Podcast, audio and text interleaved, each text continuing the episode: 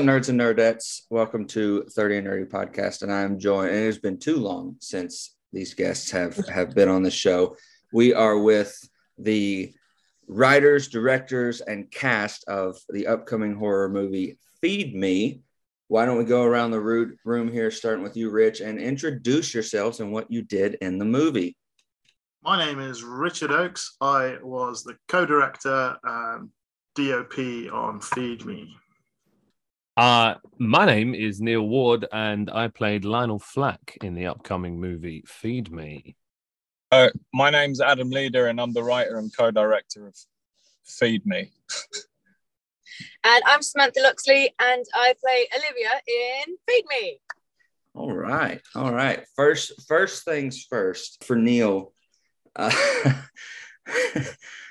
where did you, where did you go for this performance? Because, because after watching it a couple times, my first thoughts were, "Holy shit!" Uh, I mean, Hosts was was fantastic and and one of my favorite horror movies of that that year.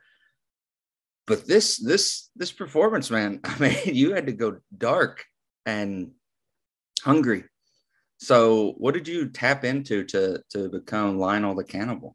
Uh, I mean, I pretty much probably uh, a couple of points in that film went to hell and back with the guidance of the boys there, uh, making sure I didn't go too far over the edge. But no, there's there was um a bit more preparation, obviously with with hosts. The the character was pretty much straightforward. I mean, me and Sam had to sit around and have a a very naturalistic conversation for 20 minutes and then after that we hardly say anything and anything we do say is pretty much sort of monologue or just directed at people rather than conversational based so this time around with with the the story the guys came up with in the script that um, adam had penned it was a hell of a lot more um, uh, character study based uh, for me.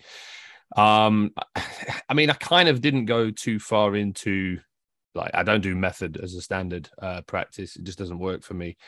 Um, but with this, I kind of wanted to to adapt something enough that it was sort of an accent that was believable, but not massively believable. It didn't have to be perfect. It was uh, something that uh, a mentally challenged person has uh, created. Um, so it was it, it, kind of became more than what it originally started out as.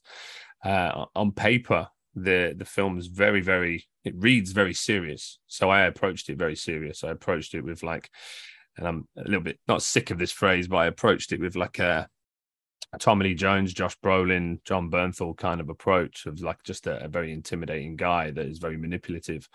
And then it just ended up on the first or second day when we're trying to film something with a laptop and we're all just in absolute hysterics because of like just certain things and popcorn all over the set that sort of transitioned it into like a Eugene from The Walking Dead and a Foghorn Leghorn and a, and a Beetlejuice kind of thing, which which kind of stuck and and and kind of really worked with what we did. But the the deep and meaningful scenes in this film, because Lionel Flack is a, a real person um, with real issues.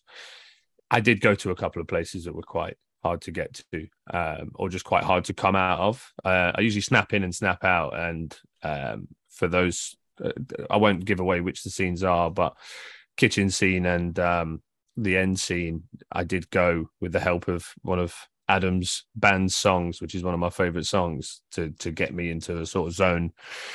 Uh, and then Adam used to pop over and whisper like, "Just imagine your ex girlfriend and all the shit she put you through," and like just really put me in a really shit position, uh, full of filled with hatred and and and sadness. Mm-hmm. Um, so, so, yeah, I went. I went quite far. I, I went far somewhere. Yeah, wherever I went. yeah, Adam, where did this story come from?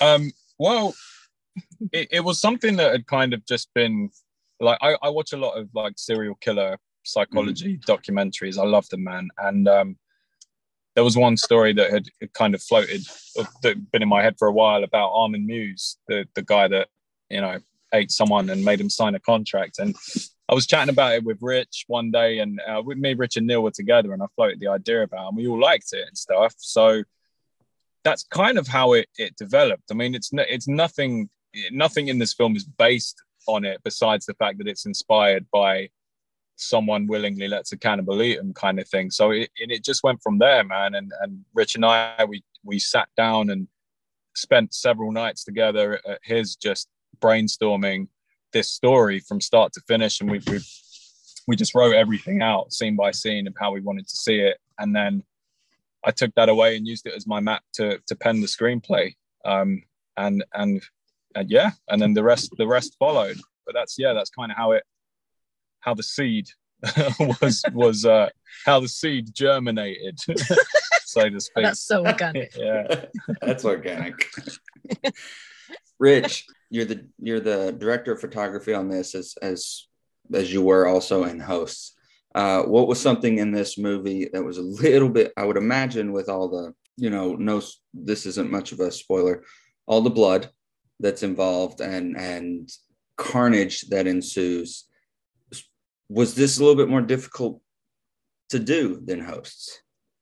So it's hard to remember, you know, when you kind of have rose tinted glasses of previous shoots and stuff, but I feel like production wise, it was actually easier. I don't know if anyone else agrees with that. I feel like the setups and the, the figuring out how to do stuff practically in that seemed to flow easier than than it did on host. There was a less of the kind of stunts like in host. It was like, how do we get down from the attic? And then she's in a chair, and then how does she get out of being tied up? And lots of kind of stuff to figure out. Whereas in this, it's just he does that like and so there wasn't as much to figure out so i think that went easier the thing that was hard was the continuity we made a couple of mistakes on the continuity that we had to reshoot because we shot this film out of order we had to imagine how much blood they would get on them for a later mm. scene and because we're filming a later scene before the actual event of them getting blood on them we we're like we have to guess how messy this is going to get when we shoot the actual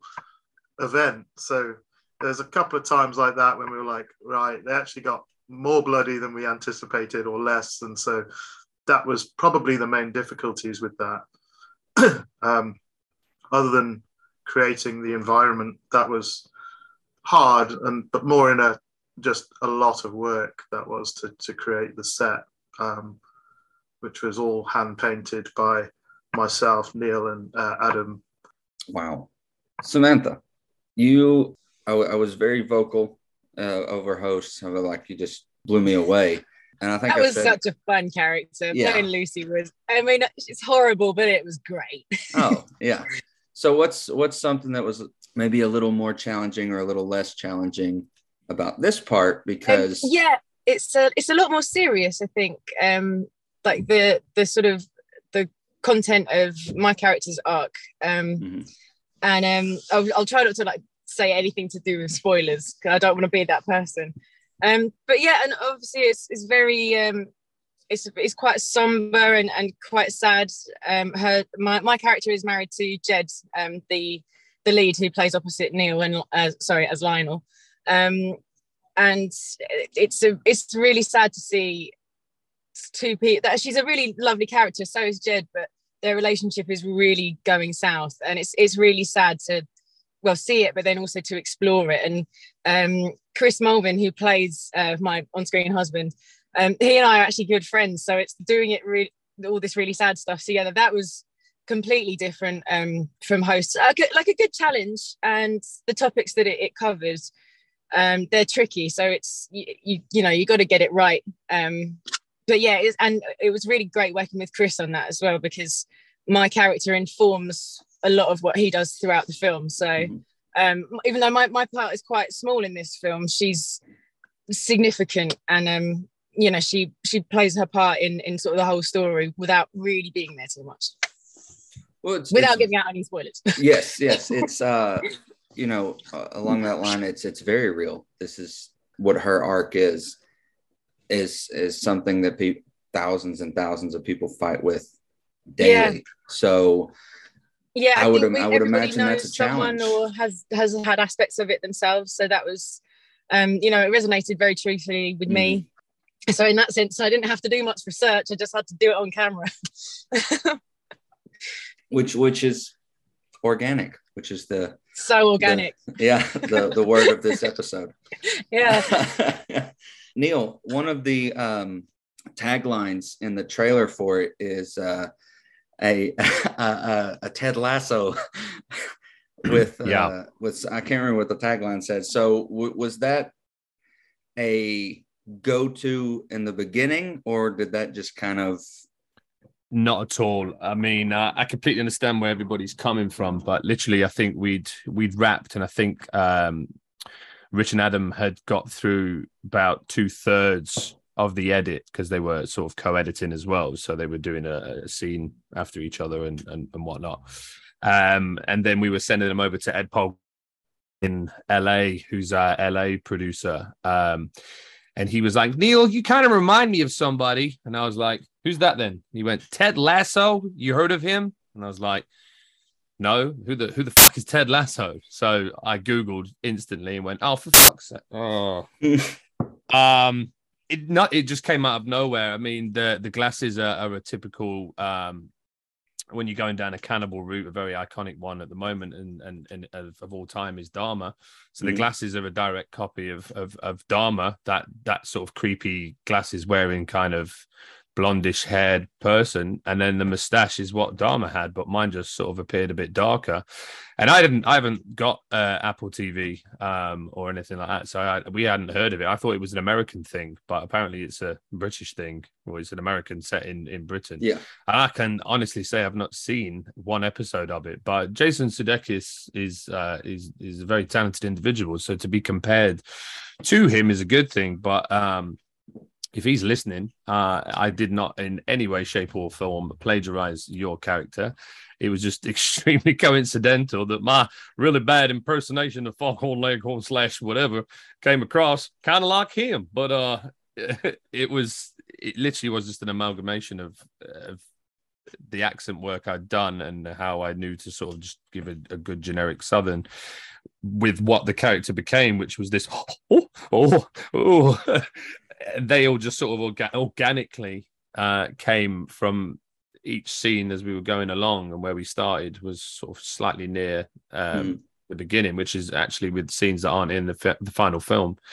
But yeah, um, Ted Lasso, um, he's becoming the bane of my life at the moment. There was a whole thread upon Twitter with about 80, 100 responses to someone going, Is this Jason? When did he do this film? How's he had time to do this? And it was like, Jeez. It's not, it's not him. And I was just going, Hello, it's me. And they were like, It's a guy called Neil Ward. Look. yep, it's me. I didn't. Uh... So yeah, The accent work is fantastic because you, you. just did a an LA producer on on a whim just now, and then you switched into Lionel and you're Neil, and then you know a little bit of a different British voice and hosts. yeah. Uh, so how how long have you have you done accent work? I kind of never really have. This is the first time I actually put a bit of effort in. Um, and that sounds awful. It's not like I, well, I've never really had to do any other accents. Um, so, but as a kid, I used to. I was. I'm a very good mimic. So if you give me five minutes, I'll copy somebody and copy their uh, phrase or sentence. Or I used to copy a lot of like uh, Jim Carrey as a kid, and um, a lot of British stars like Rik Mayall and uh, Blackadder and um, Rowan Atkinson and, people like that. So I could copy very big characters, and I always found like a southern accent an easy go to because the vowel sounds are a lot more playful. Like uh, LA, I completely struggle with, even though that's Ed. I've just tried to copy what I know Ed's voice as earlier, but to to do a generic LA, I had to do a tape for a. Um, uh, an American film last week, and I'm terrible with gen- general American. And even Rich said to me when we were doing this, he was like, hmm, "I've not really seen you do a convincing American yet. Like, I can, I can do other other bits." And then I went, "Right, well, I'll prove this wrong," and and went away and came back and still did it bad. So, oh dear, but yeah, no, I enjoy it. I enjoy copying and and and but not copying. Uh, what's the word like? Taking from i mean everyone's got idols and even with bands you have Yeah. favorite favorite bands and uh, your band becomes like a small product of of that because it's your influence what you like so yeah it was fun i did three three sessions 45 minute sessions with a guy just to to get the vowel sounds and then after that i just play with it it's that r the the americans say r's we just drop Yeah. that, that R. Yeah, we're yeah. very uh we're very piratey in that aspect Arr. with the R's. Rich, I'm gonna ask the same question to, to both you and Adam. Um, directing this, what were some things that maybe you came out of this experience as compared to others, uh, lessons you've learned in directing that you'll take into future projects? I think it's always the same answer: is we just need more time. We always run out of time and uh, end up going much later than we wanted to. And bless the cast and crew. Like we, every day when it kind of got to the the normal hour that you'd finish, we said, right, like the clock stopped. If you want to carry on, we, we can. And everyone was just like, let's do it. Let's carry on. And like, and we're massively appreciative of that because we were on a time scale. We only had, I think, five or six days to get all of the house stuff done because it was going up for sale literally two days after we finished wrapped and we had to reset it back to normal. Whoa. So it was a crazy rush. Um, we kind of didn't have the luxury of time, and me and Adam do like to try and get it right. And so we, we don't like to move on from a scene until we're happy, which sounds logical, um, but sometimes that puts us a bit behind time. And there was some stuff we didn't account for, like we had all the uh, the film production and the monitors and uh, the catering and stuff set up in the kitchen while we were shooting in the lounge, and then we had to swap everything over to shoot in the kitchen, but we didn't allocate the time to do that, which took three quarters of a day to actually swap that over. And we were like, right, we're down three quarters of a day now. How do we catch this up? And yeah, so there's a lot of stress on that. But so time is always the thing that I think each film we're like, let's allocate a bit more time this time. And I don't know if it'll ever be enough. so, but yeah. Adam, same question. I yeah, I mean, I I think Rich hits the nail on the head there, um, as Sam did in Hosts. But um, uh, but I, I think he hits the nail on the head, man. Like, because, like, yeah, for sure, time, more time to do it. But being independent filmmakers, you know, we're we're making we're making shit on on very very low budgets, and you know, everything is kind of a beg borrow steal situation. But I think in terms of time, I, I think prep time, if we can't get more shooting time like during the production, I think more more prep time for pre-production is is amazing. And I guess you kind of need a little bit more money for that because we we're also producers on this. So we were all doing, you know, not only the set design stuff and all that, all that stuff that, that comes with it. There was the whole producer side of things that we were all looking over and doing and organizing and stuff. And and I guess it if anything, it would have been amazing for us to have more time with the actors to, you know, to do rehearsals and to talk to the actors about the vision and all that. And also to for us to be able to sit down and look at the shots we want to do and and and all that kind of stuff and how we want to do it. So, but again, that all comes under the umbrella of time. So more time, um, you know, so I, I guess the solution to that is to hopefully, hopefully move into to even slightly bigger budgets than this would be would be a, a blessing. Uh, on the sorry, I won't say on the subject of, of cannibals we were talking about before, or well, wh- what we are talking about with this film. Did you hear about the um, like recently some dude in I want to say Michigan, but it might be a different state, has just been arrested because he he murdered and ate a guy called Kevin Bacon. and I'm so tempted to go on Twitter and uh, RIP Kevin Bacon. Um, you please do. It's It- it- so even bad. if it's in the spirit of marketing your film, Yeah. I think. Yeah, I, I was think thinking we should game. do. I was thinking we should do Feed Me Too, starring Kevin Bacon, and do it based on that story. But it's actual Kevin Bacon. I will fight How Kevin amazing Bacon. would that be to get Kevin Bacon to star in that? Oh god, yeah. Kevin Bacon gets eaten by Lionel Flack. It would just be. And he gets a foot loose. yeah. There it is. but yes, Oh. time, time, Matt. Like Rich, Rich said it, and and uh, I've just reiterated it. Really, it's time that is the the key, the key, the key thing. Samantha, you have finally arrived as an actress uh, in the aspect of you got your Instagram hacked, um, which which you know what what was that like? Well, at first I was quite um firstly I I don't really post that often and it's normally about stuff which I think is funny and then two days later I'm cringing at myself. I think a lot of us do that, but I was just amazed that loads of people sort of actually saw it because I didn't think anybody watched anything that I put up. Um, the other thing that was great was because um, I had to switch over to using Facebook. I didn't really use Facebook for a couple of years until this summer.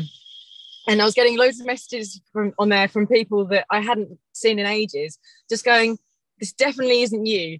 Do you mind if I rip the shit out of them? And I was like, Yes, everyone, please go ahead, screenshot me. And then this, whoever hacked me, they were doing some Bitcoin mining thing. I think a lot of yeah. people got done by, unfortunately, some of my friends got duped by the person that got me. And you know, that's that's how they spread. But um it was just brilliant some of the replies that people were, were giving to them and and really I said, please be my guest, go to town, like report them as well. Um, yeah, and then what... the thing is, I'm actually from a place in England called Essex, where yeah. the stereotype is like super, super fake tan, loads of white blonde hair, like tacky photos, too much lip gloss.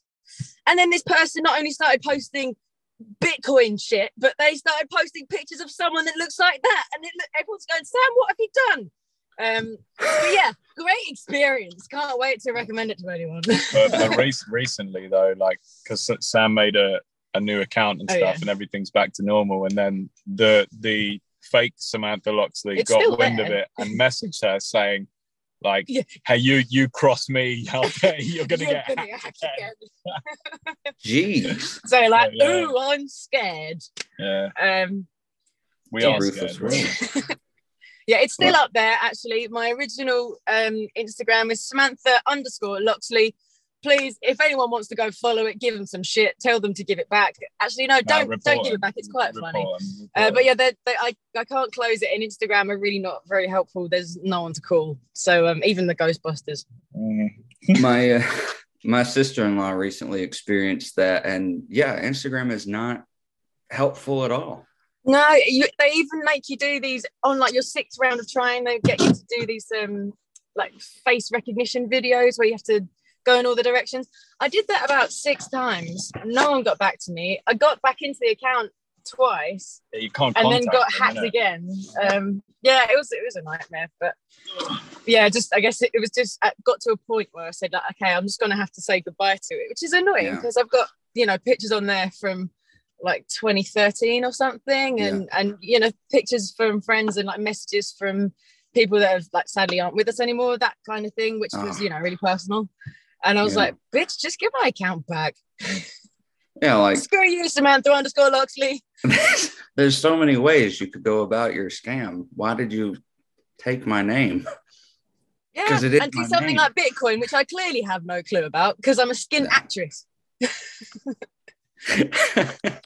que- another question for you, Samantha, is what is something that you learned as an actress in this performance that you will take with you into the next? Um, but I'll get I'll get back to me in a second. But in, in terms of continuity, I've always been really on it, my doing myself because um, in hosts I got covered in so much blood that and I had to put the same amount on every single day. That in this one I was adamant. I was like, I'm get staying as clean as possible for as much time as possible because I don't want that stuff going on me again. Otherwise, I think in terms of this performance, I think it's um, you know it's always uh, it's not the easiest thing to be super vulnerable on screen, especially if you've got a really emotional scene on your own and mm. you know the camera just sees you sitting in your you know sitting sitting there incredibly like down, depressed, or you know, all imploding. But you see a room full of people. Some of them are having lunch in the back. There's all these wires everywhere. It's freezing. Um, the, the loo's been blocked for the last day. You know. so I think it's it's always a, a good experience and good practice to have those scenes where you get to be vulnerable on screen and to actually really, really well, really go it go in for it. Um, which is hard to do when they're like more subtle than some of the bigger bigger sort of outbursts of energy. So I just learned that it's it's always good to keep like keep giving yourself that chance to just yeah be be vulnerable in front of the camera. I think I made a point in there somewhere. yeah, you did. You did. Uh, vulnerability is always a hard thing to portray because as humans we we don't like people seeing our vulnerability. So you're not only having to do it uh, as a human, you're having to do it in a room full of people with cameras on you. So it's very difficult, um, which is why, uh, like, I'm a stage actor. I've done some independent films and Yeah. Stuff like that, but like, they say, like, you know, on the stage, vulnerability and subtlety does not translate well Mm. because everything has to be much big. The people in the back Yep, can't I was going to say the people in the back. subtlety and vulnerability. So I that's why I like film is because you can see the more subtle things. yeah, and and it's it's not about um you know hogging the the limelight or um one of one of my um drama tutors once said don't wank yourself off in front of camera unless that's Yeah. actually in, in the scene description but Yeah. don't don't sit there and make it all about you and don't Yeah. be selfish with it but you can take the time and share the story Mhm. in a more natural way Do, does that make sense Yes, absolutely. Absolutely. Um the, the don't make me term- wank on camera the term uh, over here is uh, actors can be masturbatory on camera. Hmm. Uh, that's what some of the naysayers about the Joker, Joaquin Phoenix as the Joker was, is some people felt that he was too, uh, you know, making it about himself. Um, but yeah, it's it's it's difficult to do what you have to do on camera, but keeping your your subconscious. Don't make it about you. That's where the balance is, and and both movies that I've seen of your alls, you all do very well in. is that being alone in public Yes. thing isn't it yes, So- being alone in public? Ugh, it's difficult. Uh, Rick, we before we started uh, the episode, we we had a, a little joke about you know without spoiling anything, uh, the police officers in the film. Well, yeah, we joked about because we were on a podcast, weren't we? And, and, and someone was like, "You should make a a series about these two police officers not solving crimes." that was brilliant. And uh, yeah, I think I think to get the film that we've made, you've really got to go in just ex- expecting the silliness, and Mhm. if if you can't accept that, and um, what's the word? Uh, expand your disbelief. What's what's the, the phrase? It's something like that. Uh, but suspension. it's the suspension of disbelief. Yeah, it's it's not meant to be taken seriously at all. This film, and um, there may be people out there that go in and and try and take it seriously, of which it it doesn't work. That wasn't the aim. That wasn't the goal. Because I've already seen one one review going, these these police officers are terrible. Like what they they've written a bad film here. It's like no, that's the point. It's Yeah. like the, the point of this film is to make you laugh. It's not to be realistic and most people get that like when we've had the the, the screenings that we've had um, we've had a couple of sold out screenings and 98% of people are in hysterics at those bits with the police officers and then there's the 1% that goes home and writes fury on the internet about how they don't believe them. And it's like well you're not our you're not our audience then. But that's cool. That's fine if it's not Yeah. for you, not for you. This this film was written for us. That's what we said going into it was how far do we want to push this? And are people going to buy into this? And and and all this stuff. And we were like well let's write the film we want to write. Let's stop writing for joe bloggs down the street or this or that and try and cater to everyone because then you're just going to make an incredibly boring movie if Mhm. we're trying to appease everyone and so let's just write the film that we want to write and if people like it then that's great if they don't then that's cool as well and so that's how we went about with this one Well, there are tropes in every genre of film. And in horror, one of the tropes that you can see in every horror movie is the police force, you know, trying to figure this thing out, trying to save the town, or, um, I mean, I, you could easily say the same thing in Wes Craven's movie Screams, the Scream movies. The, the police force is terrible. You know, they're never going to catch this person. They're we'll just put a car outside your house. That's not what? someone someone even said to us like it might i can't remember what festival it was but it was after a screening someone was like are you guys trying to kind of make a statement about the either US or UK police force here? And we're like, you're looking too deep into this, man. Like it's it's a movie. Like go watch the scary movie films. You know what I mean? Yeah. Like it's it's a movie. Like it's Yeah. a it's a it's a dark comedy. But um Yeah. that that made me chuckle. That made us all chuckle, I think. It's, yeah. You have gotten to come across seas to LA for the premiere of this. Uh, Adam, speak to that a little bit. Uh, what was that as a director, getting to come to LA? man, like on the build up, me and Rich were like, what we what's going on? Like what? And Neil, like and Sam, all of us, we were like, why why are a group of chumps like us, like why are we going to LA to Hollywood to witness the world premiere of our film at Beyond Fest? What is going on? We don't deserve this. What the hell's happening? you know, and there was that that lead up to it, and then we were like, okay, it's happening. We got used to it. Then we got to LA, we were like, what's going on? Why are we here? You know, but it, it was. uh I, I mean, for me personally, I don't think it's it's sunk in yet. Even still, you know, after two three weeks of coming back and, and doing everything and, and doing it, but it was it was no pun intended. It really was beyond a dream to to do that, and it was amazing to to meet people to to sit in that cinema with you know 100 120 however many people it was and, and for them to to enjoy it as well. And and for us to watch it on the big screen that was the first time we've watched that film on the big screen as well. And it was really good. It was really special. Obviously the nerves were there and, and we're of course looking for like okay what what flaws can we find in it? But besides that it was such a cool experience to sit there with a bunch of like-minded people like us horror nerds you know and just watch our film. It was really special and it's something that that um it, it's a milestone I, I feel like in, in all our lives to, to certainly mine to, to go and do that. So yeah something special man Samantha, how was LA? Um, yeah, I mean, I, I can't really add much more to that. It was all just a bit surreal because um, there's so many things that we didn't really think were actually things, and then you'll be driving around LA and there's that there's that place that's in all the films. Or I felt like I I knew the neighborhoods because they've all been in in films that we grew up watching, um, but they're actually real there. I guess it must be the complete opposite for when people come to London and they realize it's the Monopoly board. Um, you know that that really weird feeling. Um, but everybody, everybody in that town knows so much about film, and they, it- you know, when they say theatre, they mean cinema. Yeah. So um, you know, they say they go to the theatre. We're like, oh, that's interesting. Ah, you mean you saw the film? Okay.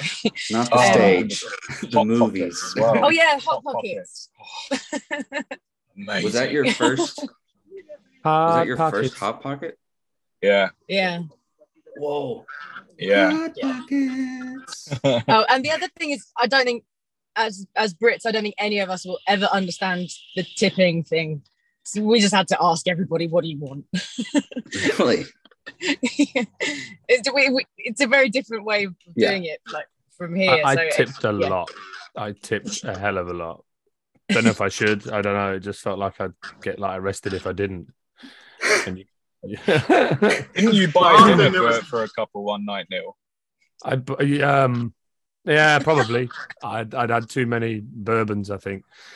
Yeah, the hard thing was when you went into like a like somewhere and there's a price on the menu, and like in the UK, the price you on the menu is what you pay at the till.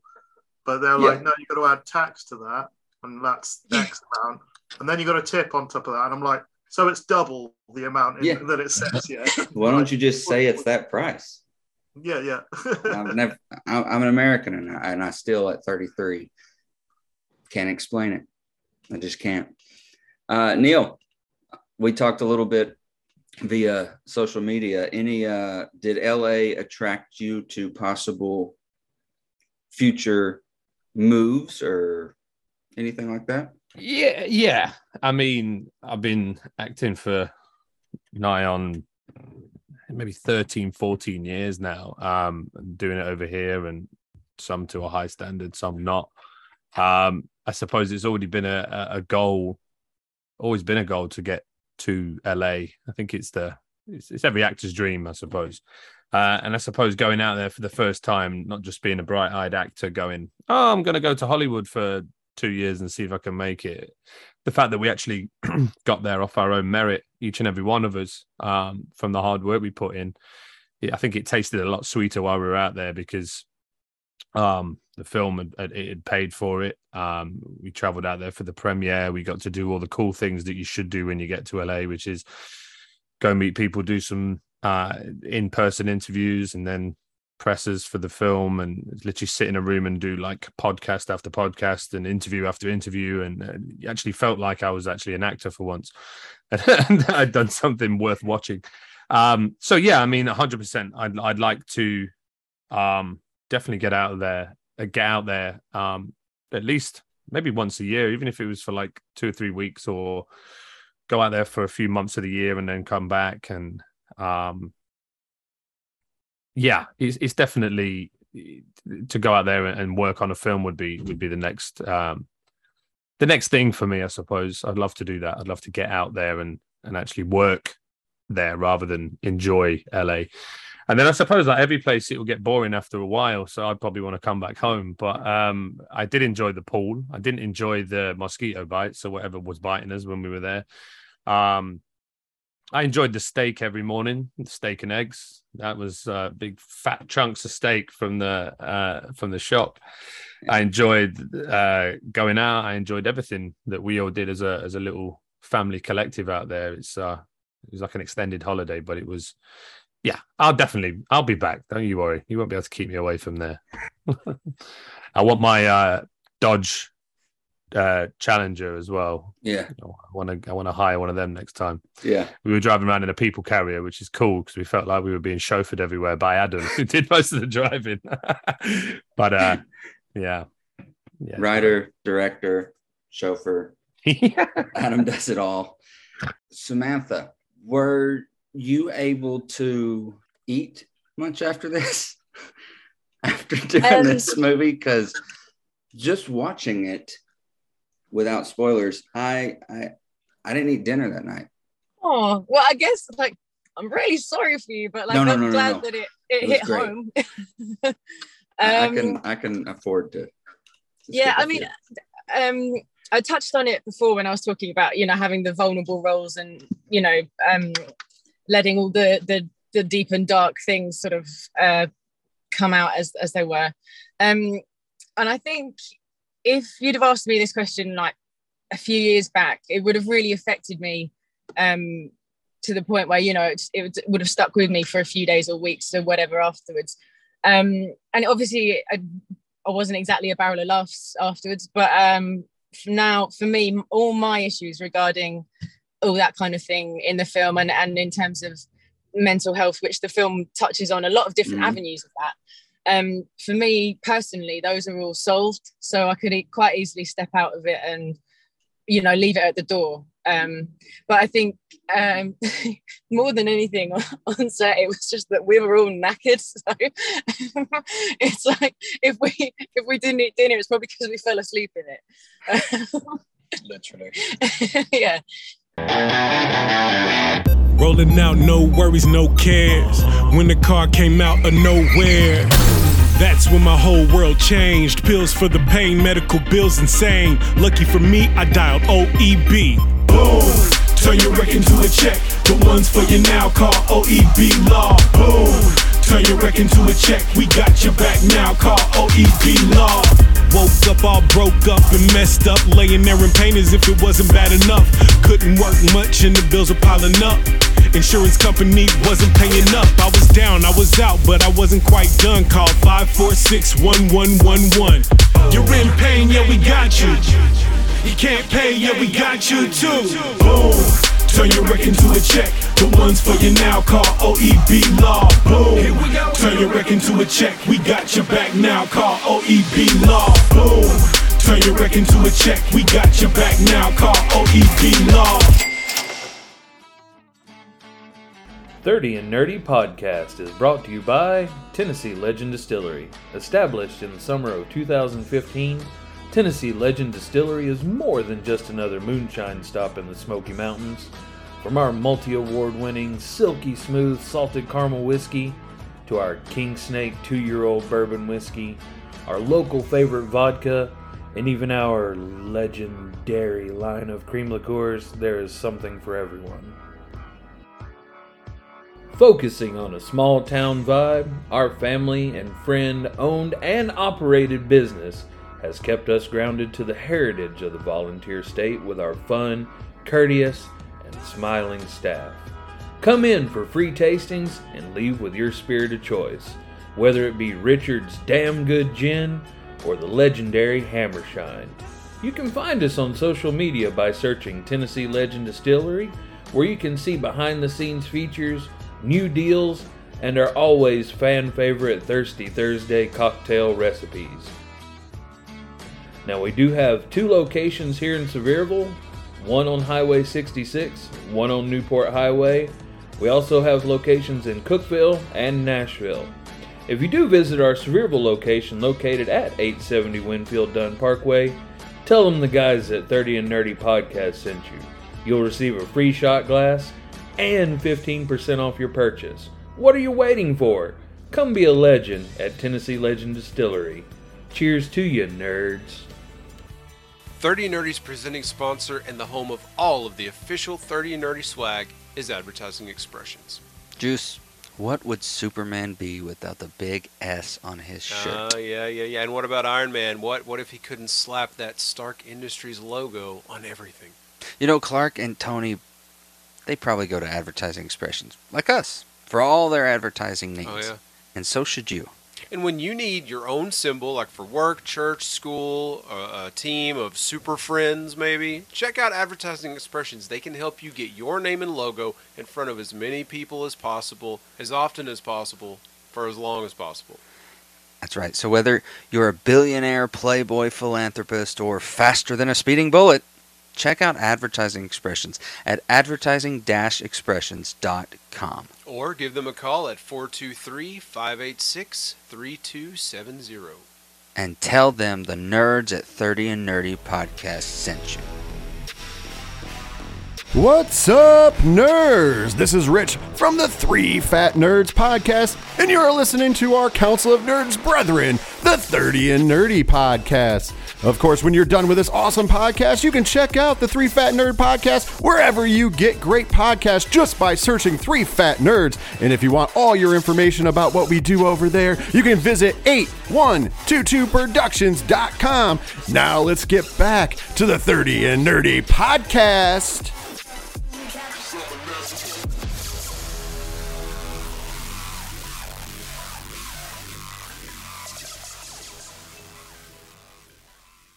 Hi, I'm Devaney Pin, and you are listening to 30 and Nerdy Podcast.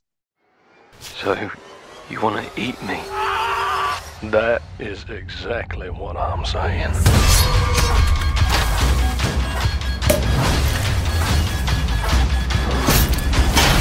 There comes a time in every man's life where he unexpectedly finds himself in a hole. You're nothing more than a predator. You came here to die, Jed. You are a coward. Say that again. I dare you.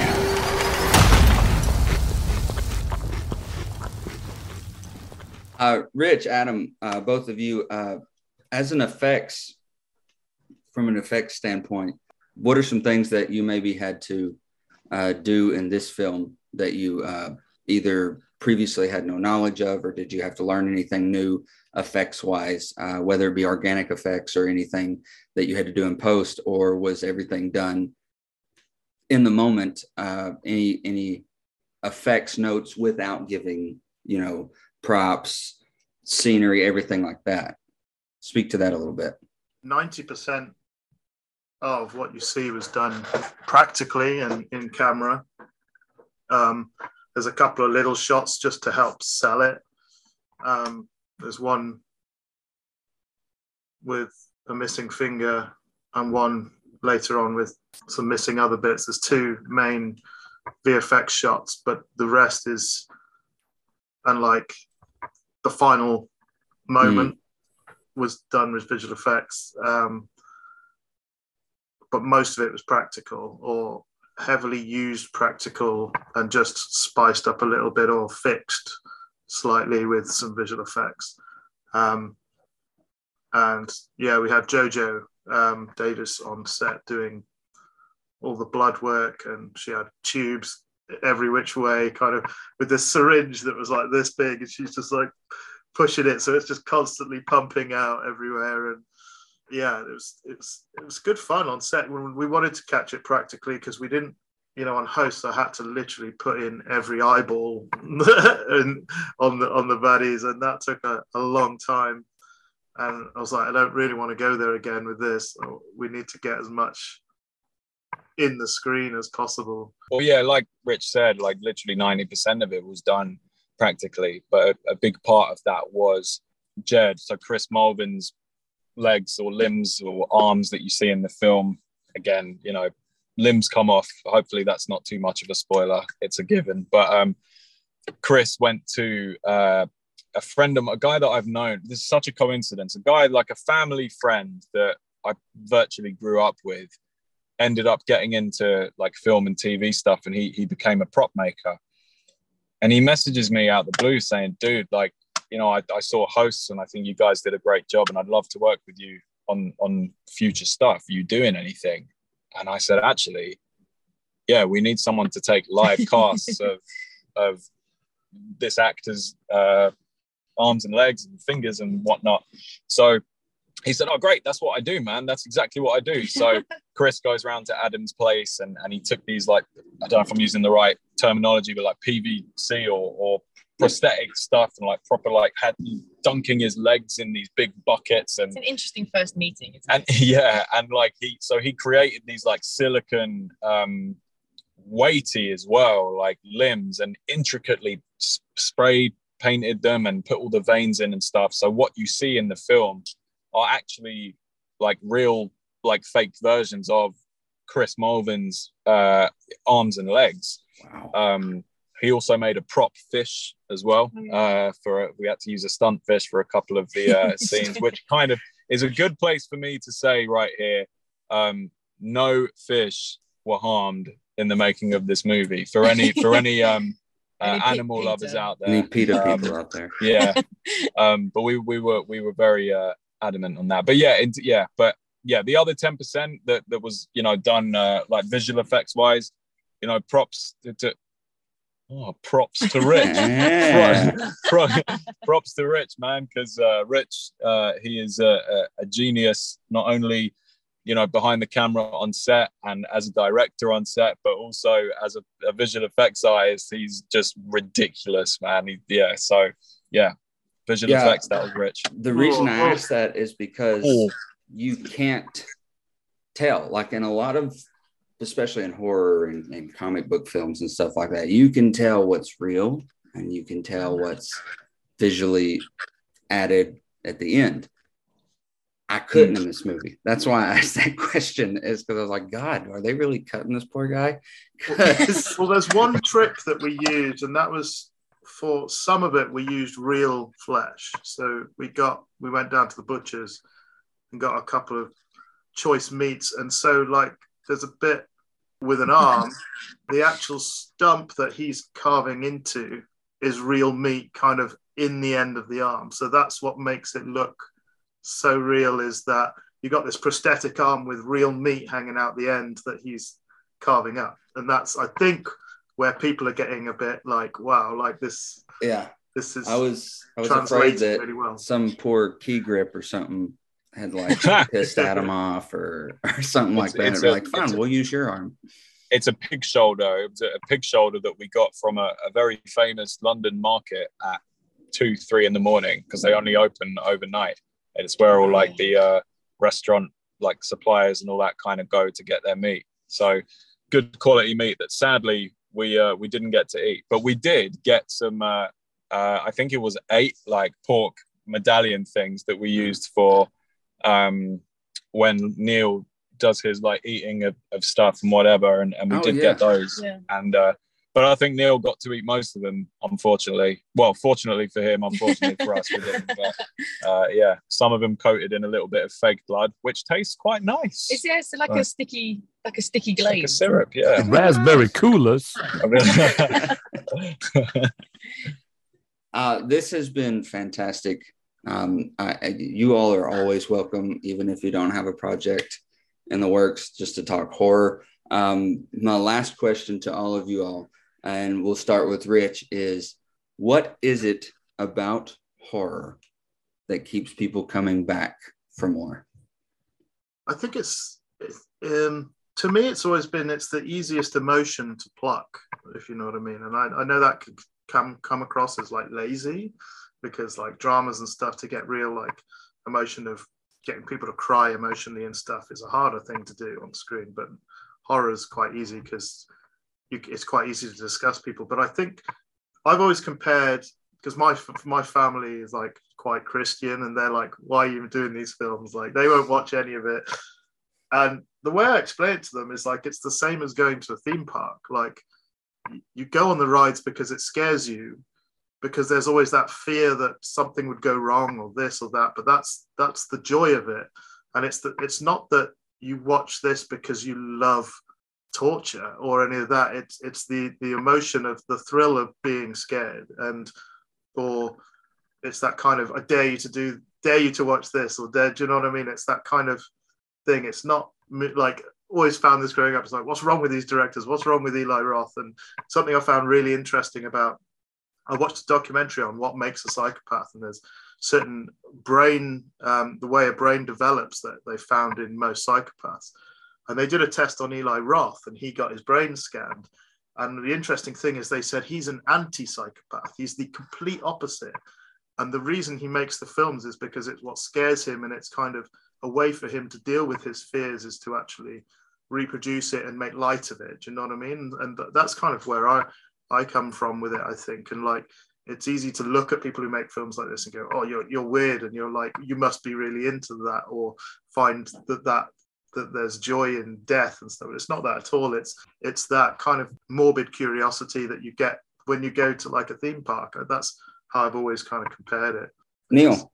Um, I suppose the, the main reason I've always thought that people keep going back to it is it's that fear of the unknown. It's like I'd say eighty percent or maybe seventy percent of the population are sane to a degree, uh, and when you you hear of stories like the Armin Meiwes story or or or these kind of stories, the ones that uh, Rich and Adam are telling, is that we don't know what it's like to be those people. So there's it's a curiosity of what would it be like? And why do i find this so like watchable? Why do i want to watch uh six eight episodes of jeffrey dahmer? Like it's because you're intrigued as to how they tick and you know yourself that you wouldn't do anything like that. So you kind of want to know why they will. And no one will truly truly know why people do what they do unless you're that person. And even then you probably don't know what you're doing if you're doing those kind of things. So I think it's just that it's that fear of the unknown and and just not knowing what what what you would do in those kind of situations. Everyone watches a, a slasher and goes, "Don't go in that room. Don't go in that. Don't. What are you doing? Oh, you. Oh, for God's sake!" But you kind of do, you, even because you know it's not real in real life. You know someone's not going to, uh, the boogeyman isn't going to come out and get you, but you still walk into that really dark room and and for that adrenaline, like Rich says with the theme parks. But we kind of like to sort of spectate on other people and go, why are they doing that? Or why would they do that? And that's why um, crime thriller, crime dramas and, and crime documentaries are so popular because people want to know how these people are ticking because it's so far removed from themselves. So I think that's kind of why you go back to horror each time. Yeah, I've always joked and said that I have I have digested almost all the zombie IP you can have. So if an apocalypse were to ever happen, I'm someone you'd want to be with. Uh, but in truth, I'm like, I'd probably be like, oh God, oh God, oh God. you know. Uh, Samantha, what is it about horror that maybe not others, but what keeps you coming back? Well, I guess, um, well, me, but in general, I think, um, as well as what these guys have said, I think compared to other genres, everybody can identify with it because everybody at some stage has felt terror or felt scared or at least been frightened by something or had a jump scare because we just have as as like um conscious beings. We're aware of our surroundings therefore it's always happened. Whereas you know something like a romance story some people might say oh you know that's too soppy or they've never been in love before or some people don't get a thrill from an action film because they don't like the idea of running through a jungle and shooting stuff um, but everyone can relate to horror so much. Even if they're not a huge fan it's in again it's it's intriguing because it's all like oh what's what's what's going on here? Because they they can identify with it. Plus what the other two said because those were really good answers. Adam. Um i think i think it's it's extreme you know and it, it's kind of like on a parallel to extreme music which i think we're all into you know and and there seems to be and we were talking about it actually when we were out in LA with with someone else, and that there seems to be this parallel between extreme music, i.e., the metal community, and horror. Um, it's not to say other people don't or can't like it because they do, but there's there's the majority seems to be that that link between extreme music and and and horror, which interestingly, from my experience, like be, being all of us, to be honest, being within the, the the metal scene and stuff, growing up in it and whatever, um, the metal scene, scene and horror fans seem to be more empathetic than than a lot of people. Um, and the nicest can be the nicest group of people that, that you ever meet. And I think it does tie back into that like complete opposite end of the spectrum, not you know, not being sick, twisted, fucked up people. It's that element of fascination. Um, that's certainly what it is for me uh, at least. Like i'm so fascinated in the, the whole psychopath and, and psychological side of it that yeah it's fun to watch a slasher. It's fun to watch a freddy film and whatever and and, and it is you know I, I grew up on that kind of stuff. But like to see to, to, to look at someone and try and try and understand the mind of someone that is so far removed from who you are is interesting. Like we like watching stuff. We're nosy. We're, we're nosy as humans. We're interested in other things, and uh, the whole thing is just fascinating. And because it doesn't happen often, or sadly, in in the cases where it does happen to people, it, it does happen. But because it's so rare, it's kind of fun to sit in a safe place and watch something that isn't safe. You know, and uh, one thing I personally like to try and do, I'm always on the hunt for a film, a horror film that scares the shit out of me, which I find really hard to do because there, there's a certain I don't know, man. Maybe I'm picky or like with my vape juice, like I'm I'm very like there's only one for me. You yeah. know, it's really it's really hard to please me. Like it, like to find something that really resonates, and I think there's a fine balance between doing something scary in the right way and not just jump scary kind of scary, but with drama as well, with a story, and and to be able to relate the horror of grief or whatever it is being the main thing, like splashed with a, a surface topping of fun, gory, crazy shit that is mm-hmm. entertaining to watch. Um, that's what I like anyway. I've always said that there's nothing quite like the feeling of fear because mm. in a lot of, you know, whether it's a zombie IP or a group versus a monster of some sort, fear really shows who the true human is. And at the end of the day, we are scarier than the monsters on television. So, and a lot of that is because fear drives us. Fear can can screw up the kindest of human beings. It really can. Absolutely. Adam, where, when, and where can people find Feed Me?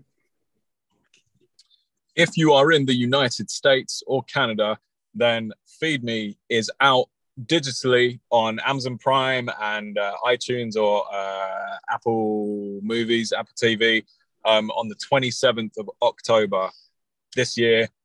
Download it, stream it, check it out. Um, you know, let's hit some record numbers so that we can buy every single person that watches it a drink.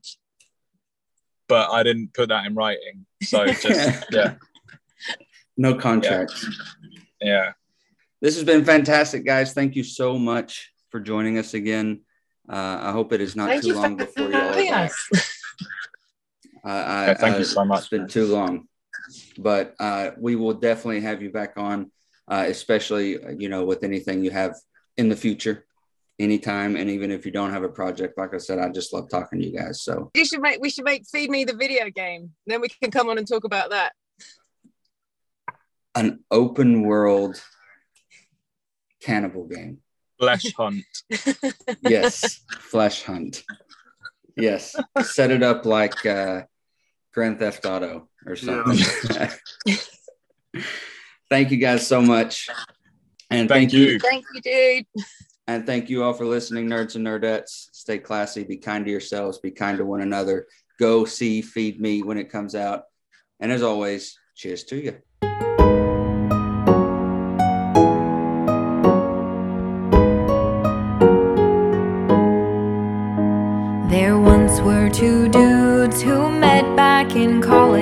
Nobody loved pop culture more.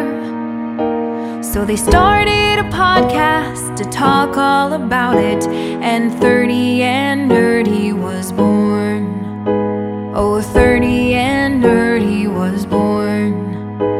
You might hear them chat about shows like The Witcher or movies like Lord of the Rings. And if Josh has to choose, he is loyal to Marvel, while Tyler goes more for DC. Yes, Tyler goes more for DC.